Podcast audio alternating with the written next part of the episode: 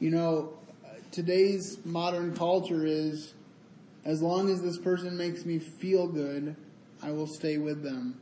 And then I'll find the next person that makes me feel good. That's why we have so much divorce and unrest in homes today.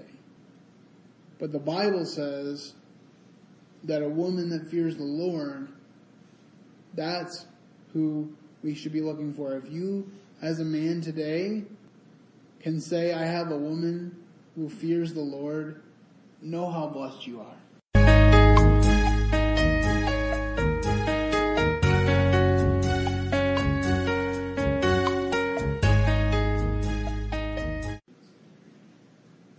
It is indeed a pleasure to be with you today. Um, and before I begin, I'd just like to dedicate this sermon to two people. First of all, to my mother, uh, without whom I, I uh, may not have come to know the Lord Jesus. My father loves the Lord as well, but it was at my mother's knee that I came to know the Lord who I cherish so much. And then also to Uncle Frank Nibelink.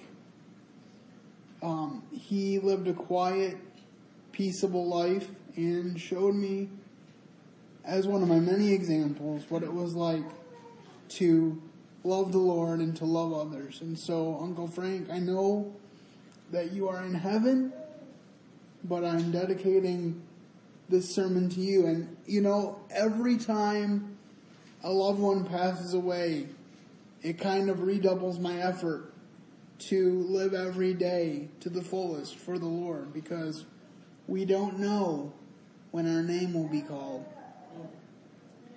But we know that He will be faithful to complete His work in us until the day that He returns. And boy, do I long for that day. I will have a new body and there will be no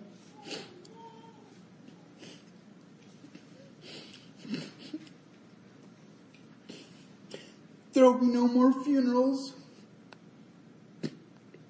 and and no more tearful goodbyes the devil thinks he's winning, but we know who really won. Jesus on that Easter morning. When he broke free of the tomb. When he left the man, men who were guarding the tomb in shock. And when he caused the Sanhedrin to make up a story about the disciples moving his body because they did not want to reconcile with the truth that Jesus Christ is risen. He is risen indeed. Alright, well, today's message is a Mother's Day message, as is my pattern here on the second Sunday in May. So if you would, uh, we will be taking a break from Acts, and I would ask you to turn to Exodus chapter 2. Exodus chapter 2, we're going to look at the first 10 verses, and today we're looking at lessons in motherhood from Moses' mother. Now, if you just read this passage, in passing, you may think, well, this doesn't talk very much about Moses' mother, but if you dig in a little deeper, you realize that there are actually quite a few things that we can learn from this woman who gave birth to Moses. I want to point out too that God promised to always be with his people. He promised Abraham that there would be a great nation coming from his loins, and then he made Sarah barren. Then Sarah had Isaac, and he said, There will be a great nation coming from you, Isaac. but then he made Rebekah barren. And then Rebekah had Jacob and Esau, two brothers, and God said the older will serve the younger, and of the younger was the one that God chose to make the great nation. And he had 13 children, 12 sons and a daughter, and they were the great nation of Israel. And they were in danger of famine, but God sent Joseph ahead of them. He said to his brothers, What you meant for evil, God meant for good to save much people alive. And I believe it was 75 or 80 people went over to Egypt of Israel's family to be saved in a time of famine. And while Jacob was going to Egypt, God said, Don't be afraid to go to Egypt, for I will preserve you there. But he also prophesied another thing that his people would be in bondage for over 400 years. I believe that's what he told Abraham. And so God is once again going to begin a rescue mission, but it begins with the faithfulness of Amram and Jochebed, and that's what we're going to read about today. Now, it's interesting that Jochebed's name is not mentioned in this Exodus passage, but it is mentioned in Exodus 6, verse 20, and in Numbers 25, 59, I believe. So we know that this is who it is. So let's look at this passage together. Let's start out with a quick word of prayer. Heavenly Father, Lord, we lift up John Biorley to you and we ask that you would sustain him and give him strength. Ask that in your will that you would bring him home to his wife Anne and I just pray that you would be with her, Lord. I know that she's anxious. And so we just ask you to wrap your ever loving arms around her and just give her peace. And I pray the same for my dear Aunt Jane Nibelink that you would be with her in this great time of sorrow for her. And now as we open your word and we learn what it has to share with us, may we once again leave here changed people, better than when we came. In Jesus' name, amen. Alright, so let's look at the first two verses of Exodus chapter 2. The first thing that we learn through the testimony of Jochebed is godly mothers persevere in faith. You remember that this time that Moses is born is a time where the Pharaoh has already said, kill all the baby boys and throw them in the river. Why did he say this? Because the children of Israel followed God's command to be fruitful and multiply, and they were waxing mighty in, in the earth. And Pharaoh said, let us deal wisely with them. And so he made them slaves, but when they continued to multiply, he said, throw them in the river. And the midwives, because they feared God, said, we will not do this thing. And God gave them an answer for Pharaoh. Because they said, as soon as we get to these women, they give birth to these babies. And so that is the backdrop against which Moses is born. And it says in Exodus chapter 2 verse 1, And there went a man of the house of Levi and took to wife a daughter of Levi. And the woman conceived and bare a son, and when she saw him that he was a goodly child, she hid him three months. So, she knew that the Pharaoh would want to throw him in the river and kill him. And she knew that she couldn't do that. She looked at him and she saw that he was a, a goodly child. I, I saw in some other translations that it was a beautiful child and some scholars believe that this beauty was not just physical, but that, that there was some indication to Jochebed that Moses was a special child for a special purpose. We don't know how much of that is true. It's not elucidated here in the Bible. But we do know that she hid him. And when he got to be about three months, it was too, it, it, he was getting too old to just hide in the house wherever they were.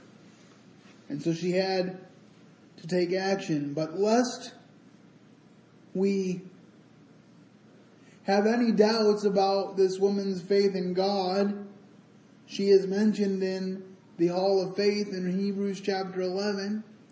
If someone could read for us Hebrews chapter 11 verse 23. Hebrews 11, 23. We will see some further insight into the faith of this dear woman. By faith, Moses, born, was hidden three months by his parents, because they saw he was a beautiful child, and they were not afraid of the king's command.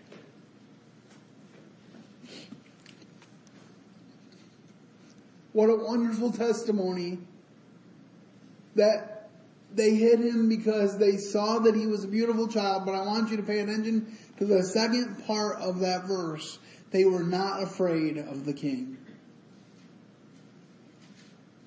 They were not afraid of the edict of the Pharaoh. They said, we must do what is right.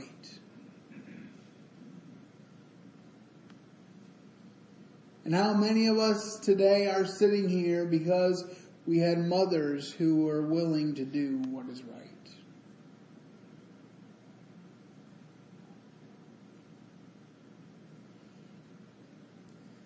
Now I don't know if my parents ever were directly told this, but I was born at a time in history when many disabled people, or perhaps sh- shortly after a time in history when many disabled people, it was recommended that they be institutionalized.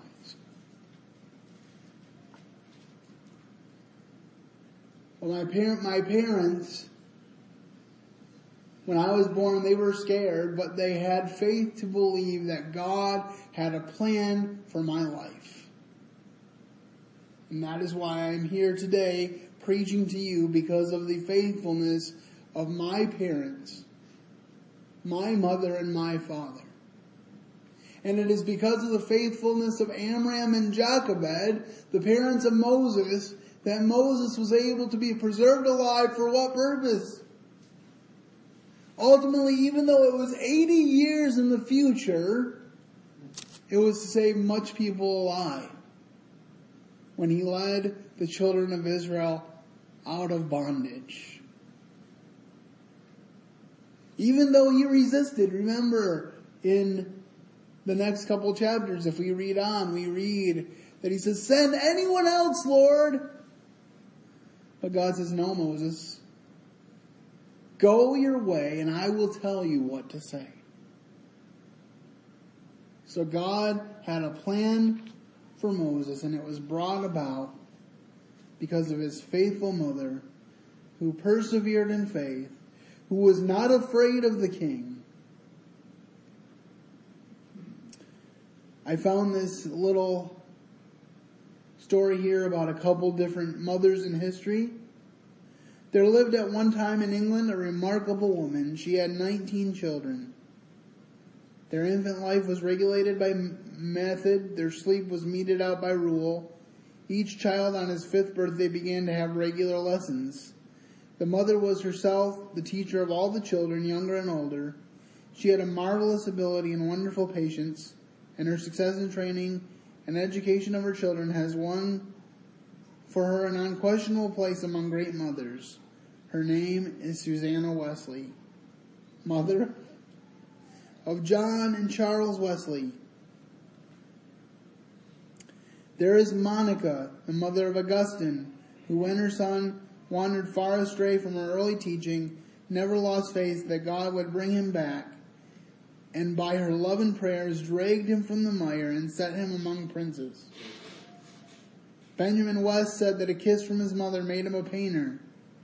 D.L. Moody said that all he ever accomplished in his life was due to his mother. Daniel Webster ascribed his masterful use of English to his mother's teaching.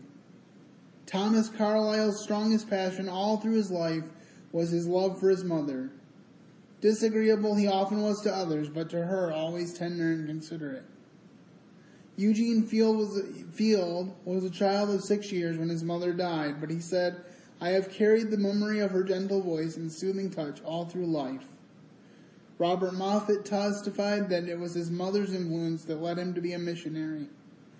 John Randolph said, I would have been an atheist but for the recollection of kneeling at my mother's side while she taught me to say, Our Father. William Lloyd Garrison ascribed all his merits to his mother's teaching. We recall Cowper's lines to his mother's pictures and Eliza Cook's beautiful poem to her mother and Kipling's Mother O' Mine. The great, the famous can leave on record their tribute to their mother and many others of us who have walked life's common path can say with them, over our hearts in days that are flown, no love like mother love ever was shown. And through many a summer the grass has grown green, blossomed and faded our faces between. Yet with strong yearning and passionate pain, long we at times for our mothers again. And that was from the Christian Union Herald. So, we owe a lot to mothers. A lot of times, society, even in Christian society, would tell you you're not doing enough if your title is just a mother. But without a faithful mother like Susanna Wesley, we would not have had John and Charles Wesley and their great contributions to the Christian faith. We would not have had the great preacher D.L. Moody. So mothers have a great and solemn responsibility to lead their children and launch them as arrows to do great and wonderful things for the Lord Jesus Christ. The second point, we said godly mothers persevere in faith. The second point is godly mothers protect their children. Godly mothers protect their children. So we resume our narrative in Exodus 2 verse 3. And when she could no longer hide him, she took for him an ark of bulrushes and dabbed it with slime and with pitch and put the child therein and she laid it in the flags by the river's bank. And his sisters stood, stood afar off to wit what would be done to him. And the daughter of Pharaoh came down to wash herself at the river and her maidens walked down along by the riverside. And when she saw the ark among the flags, she sent her maid to fetch it. And when she opened it, she saw the child, and behold, the babe wept. And she had compassion on him and said, This is one of the Hebrews' children. Then said his sister to Pharaoh's daughter, Shall I call to thee a nurse of the Hebrew women, that she shall nurse the child for thee. We see here, I think, from my study and from considering it myself,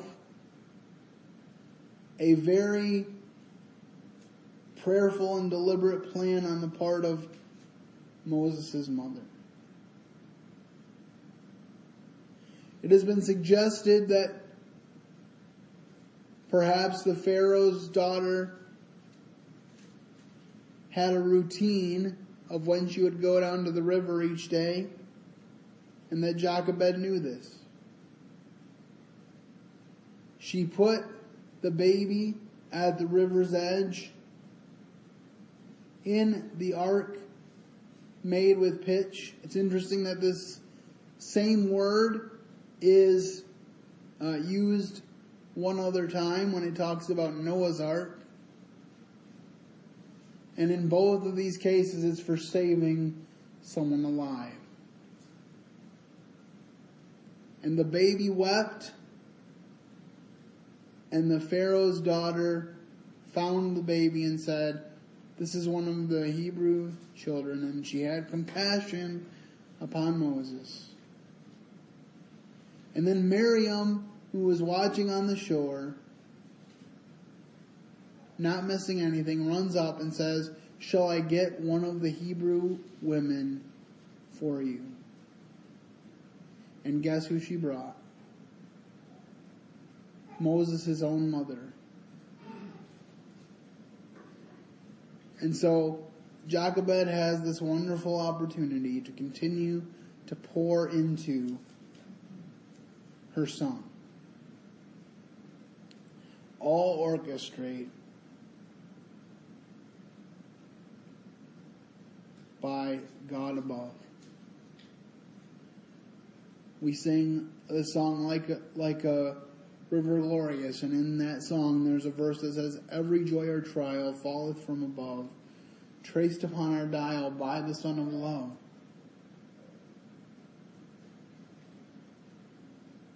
Everything is orchestrated by God. And in this case, he gave Jochebed back her son. She protected him, and God gave him back for a season. I wonder if we might look at another instance of a mother protecting their children. And um, that is found in 1 Kings chapter 3, verses 24 to 27. 1 Kings chapter 3, 24 to 27. Solomon has just been made king. God said to Solomon, What do you desire from me? Do you want wealth, fame, or wisdom? Solomon made the wise choice, no pun intended and said, I would like wisdom. For I am but a little child, and this people that you have given me to lead is great. Wouldn't it be great if we had a president that ascended to office in the United States of America and said, I need your wisdom, Lord, because I am a little child, and this people that you've given me to lead is great. Isn't it amazing that the king said that? But this passage that we're about to read is an example of God answering that prayer. And he said, I will give you wisdom, but he also gave him the other two things. What was it that Jesus said to us once? He said, Seek ye first the kingdom of God, and all these things shall be added unto you. So if someone could read that passage. And the king said, Bring me a sword. And they brought a sword before the king. And the king said, Divide the living child in two, and give half to the one and half to the other.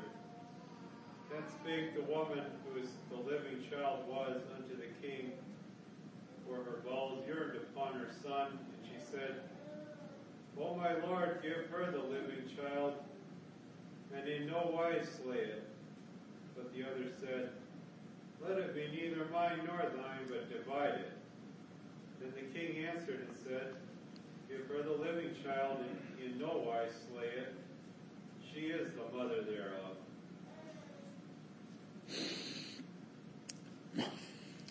So there's parallels here, isn't there? Because a mother wants her child to live even if it's not with her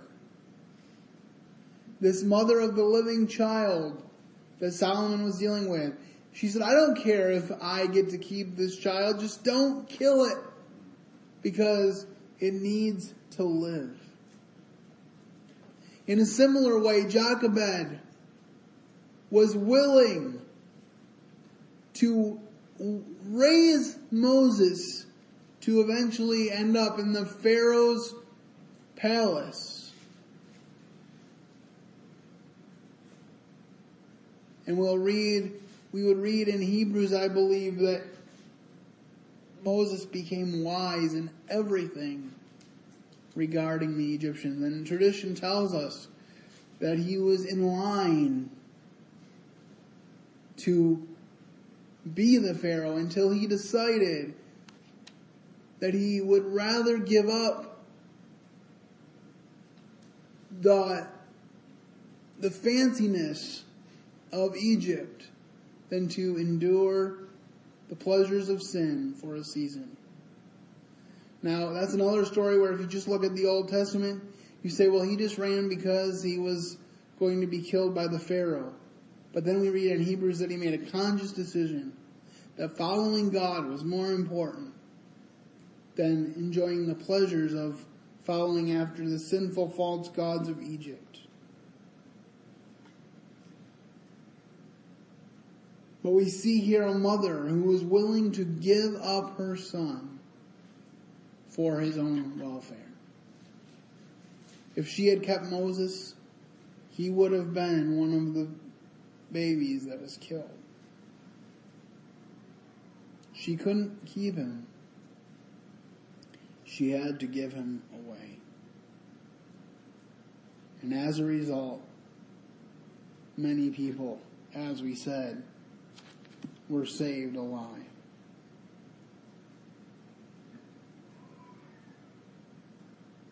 During a forest fire on one of the government forest reserves, a ranger came upon a bear cub with severely burned feet and body. The youngster was whimpering painfully, and so the forester put it into his automobile and made it fast with a rope.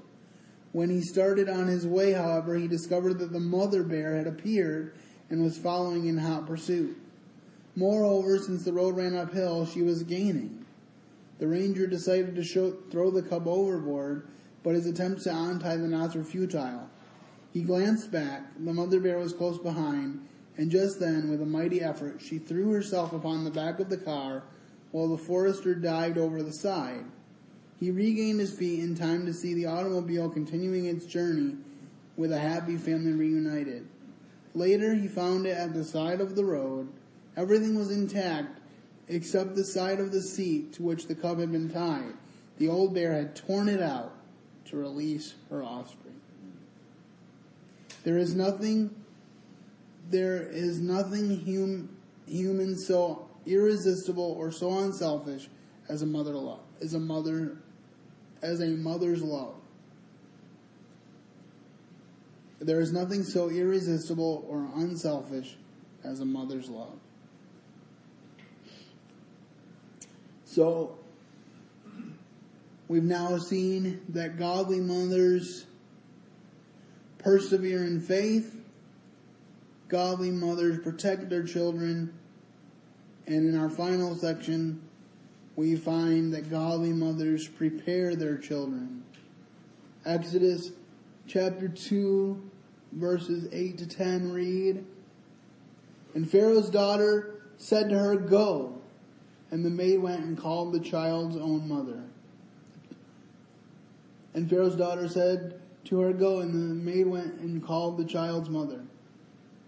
And Pharaoh's daughter said unto her, Take this child away and nurse it for me, and I will give thee thy wages. And the woman took the child and nursed it. And the and when, and the child grew, and she brought him unto Pharaoh's daughter, and she called his name Moses, and she said, Because I drew him out of the water. So, not only is she given the opportunity to raise her own child for a little while longer, she is being paid by the Pharaoh's daughter to do it. Now, the Pharaoh's daughter knew that he was a Hebrew because she said it immediately. This is one of the Hebrews' babies. I don't know what the Pharaoh knew or thought about this, but uh, it's quite amazing that this child that the Pharaoh would have thrown into the river and killed was now being kept alive by his mother and being paid by the Egyptians to take care of. What a wonderful turn of events that was. And as I studied this out, I come to find that scholars believe he could have been anywhere from two to three to six at the time that he was returned to the Pharaoh's palace.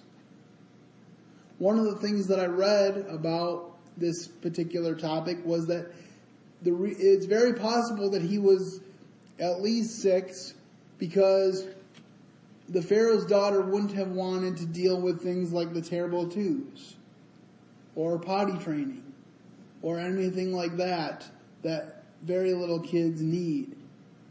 And so him being an older child would make sense. Another reason why I believe this is important is because if he was six, no doubt his mother spent all those years with her son being paid by the Egyptians, telling him what? About the one true God whom they served. Remember, when Moses is talked to by God out of the burning bush, his first response is right. Because what does he say? He says, Here I am, Lord. And so, I think, contrary to Charlton Heston's The Ten Commandments, that Moses knew very well as he was growing up that he was a Hebrew.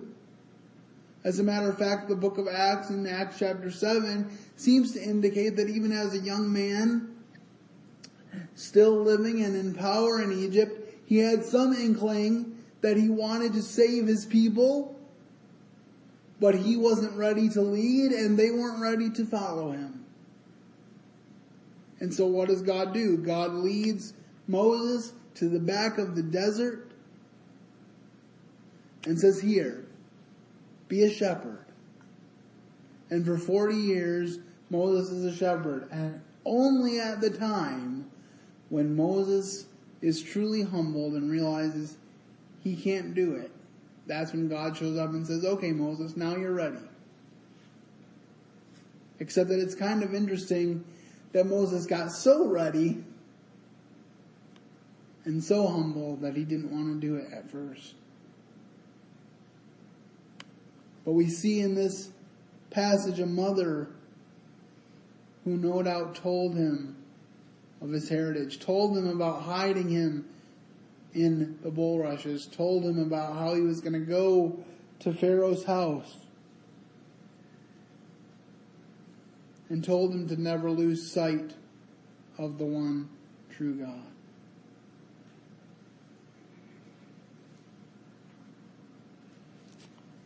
Oh, that we would have mothers that do that today. And if you have a mother that has done that for you, be thankful. Can we read very quickly Proverbs 31, 26 to 30? Proverbs 31, 26 to 30.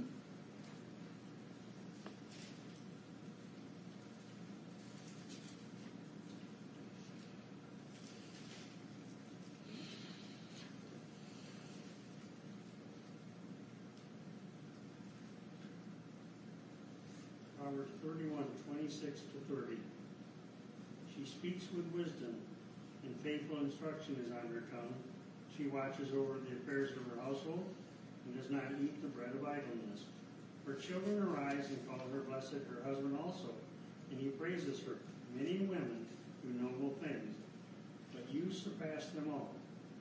Charm is deceptive, and beauty is fleeting, but a woman who fears the Lord is to be praised. So in this passage, we see that wisdom is one of the first things mentioned as something that a mother imparts to her children. And then she looks well to the care of her children. And then at the end of the passage it says, Charm is deceitful and beauty is vain. But a woman who fears the Lord, she shall be praised. You know, today's modern culture is as long as this person makes me feel good, I will stay with them. And then I'll find the next person that makes me feel good. That's why we have so much divorce and unrest in homes today. But the Bible says that a woman that fears the Lord, that's who we should be looking for. If you, as a man today, can say, I have a woman who fears the Lord, know how blessed you are. I'm so grateful to have a mother who fears the Lord, who isn't afraid to say difficult things to me, challenge me to be better, to encourage me to keep on keeping on. I'm going to close with this poem and then we'll close in prayer. No one knows of the work it makes to keep the home together. No one knows the steps it takes. No one knows but mother. No one, nobody knows the lessons taught of loving one another. Nobody knows the patient sought. Nobody knows but mother. And as we finish this message, remember I said at the beginning that God has been at the heartbeat of several rescue missions for his people, the Jews. Well, his latest and greatest and final rescue mission was accomplished at the cross of Calvary. And when he sent Peter to Cornelius, he was telling us as Gentiles, this way is open to you as well.